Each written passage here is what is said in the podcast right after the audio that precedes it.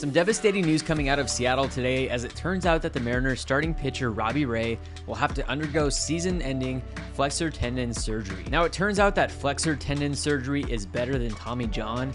Tommy John is where you're replacing a ligament.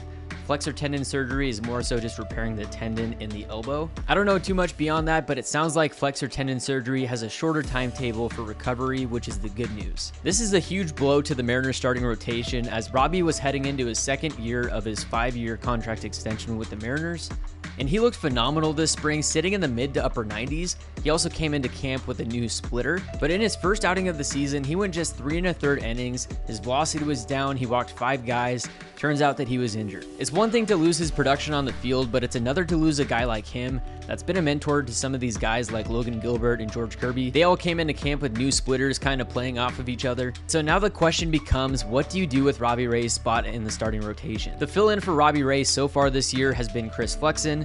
They stretched him out this spring, and instead of going with a six man rotation, he started in the bullpen. Robbie got injured, Flexen moved in there. He's made four starts so far, going 0 4 with a 10.38 ERA. Opponents have been hitting off him to the tune of a 355 batting average, a 417 on base, 566 slugging, which is a 983 OPS. He's also had some trouble with command, pitching to a 10.8% walk rate or a 4.6 walks per nine. And his velocity was also dipping in his last outing. So let's turn to this article by Daniel Kramer, who talked to Scott Servais about the starting rotation. And Scott Servais did not rule out making a change as soon as Saturday in Toronto when that spot in the rotation came back up. Servais said, We're talking about everything right now. We certainly still like our rotation, but we've got young guys down below that are really interesting prospects. He goes on to list the Mariners' top five pitching prospects in Bryce Miller, Emerson Hancock, Bryan Woo, Prelander Berroa, and then Taylor Dollard. Those first four guys are currently pitching at AA Arkansas. They've all gotten three starts so far in the year. Bryce Miller has gotten a fourth start, and then Taylor Dollard is currently at AAA Tacoma. And if you know how the Mariners farm system works, typically AA Arkansas is going to be the last stop for a pitcher before they get promoted to the big leagues. But we'll dive deeper into these guys in just a second. First off, we'll finish the article. So down at the bottom, Scott Servais says, We're kind of working through what's the best course of action for us. Probably more long term than actual short term. Again, a lot of discussions are going on. We'll figure it out going forward. I think that quote right there is a key piece in determining what the Mariners might do moving forward. He said they're not really looking for short term, they're looking for a long term solution. And that long term solution is in calling up those top prospects in Bryce Miller, Emerson Hancock, potentially Bryan Woo. It's not in the short term options like Chris Flexen, potentially Tommy Milone, or signing Madison Bumgarner. Currently, there's one spot in the rotation that's open, but at some point during the season, there might be another that, that opens up. A pretty incredible stat is that the 2022 Seattle Mariners managed to have not one starting pitcher miss a turn in their rotation. No injuries to the starting pitchers. That was not going to be sustainable, and it's a good thing that the Mariners have built so much depth at that position. Now, getting into the minor league guys, you have to keep in mind that we're dealing with a very small sample size. Again, each guy has only had three starts so far on the year. Bryce Miller just had his fourth start of the year today, Wednesday. Bryce Miller, through four starts, has a 6.41 ERA, 1.322 whip, an 8.2 Ks per nine, and a 1.4 walks per nine.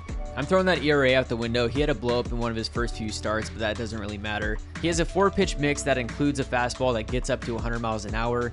He has a sweeping slider along with a gyro slider and then a changeup. He pounds the zone, has solid command, and averaged about three walks per nine last year. Bryce Miller is the most stretched out out of these guys. He went a little over 133 innings last year, and we mainly saw him and Prelander during spring training getting the opportunities. Emerson Hancock is another big name. So far through his three starts, he has a 7.5 ERA, a 1.75 whip, 13.5 strikeouts per nine, and a 4.5 walks per nine. Again, small sample size, but it's just nice to see that he's healthy. He pitched just under 100 innings last year after dealing with some injuries in the prior couple years. But if Emerson can reach his potential, he is just as high of a ceiling as anybody. He looked dominant last year in that Futures game with a 97 mile an hour two seam, and he's got a four or five pitch arsenal. Bryan Woo is a very interesting name as he was drafted in 2021, but he missed time due to Tommy John surgery and has only pitched 69 innings so far combined with 2022 and this year.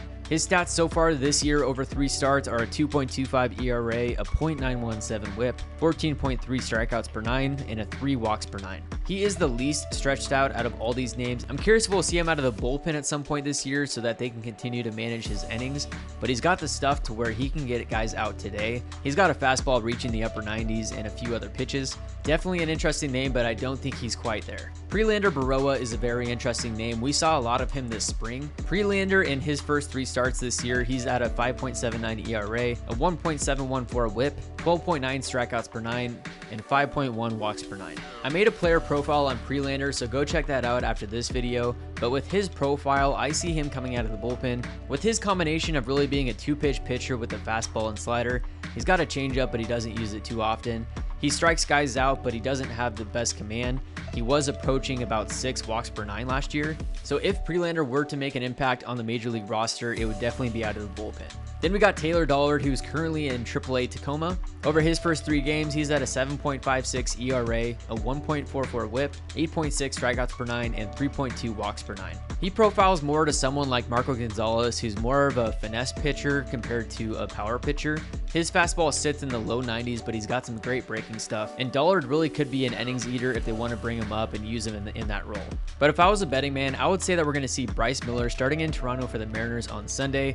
Currently, Flexen's spot is slotted for Saturday, but Bryce Miller would be pitching on short rest, so I'd imagine that they'll move Marco from Sunday to Saturday, Bryce Miller on Sunday. Let me know your thoughts in the comments below on this situation with Robbie Ray. Who do you think out of these guys will get the call? Thank you for watching, and make sure to like and subscribe for more Mariners and baseball content throughout the season. All right, guys, goodbyes only. Don't forget it.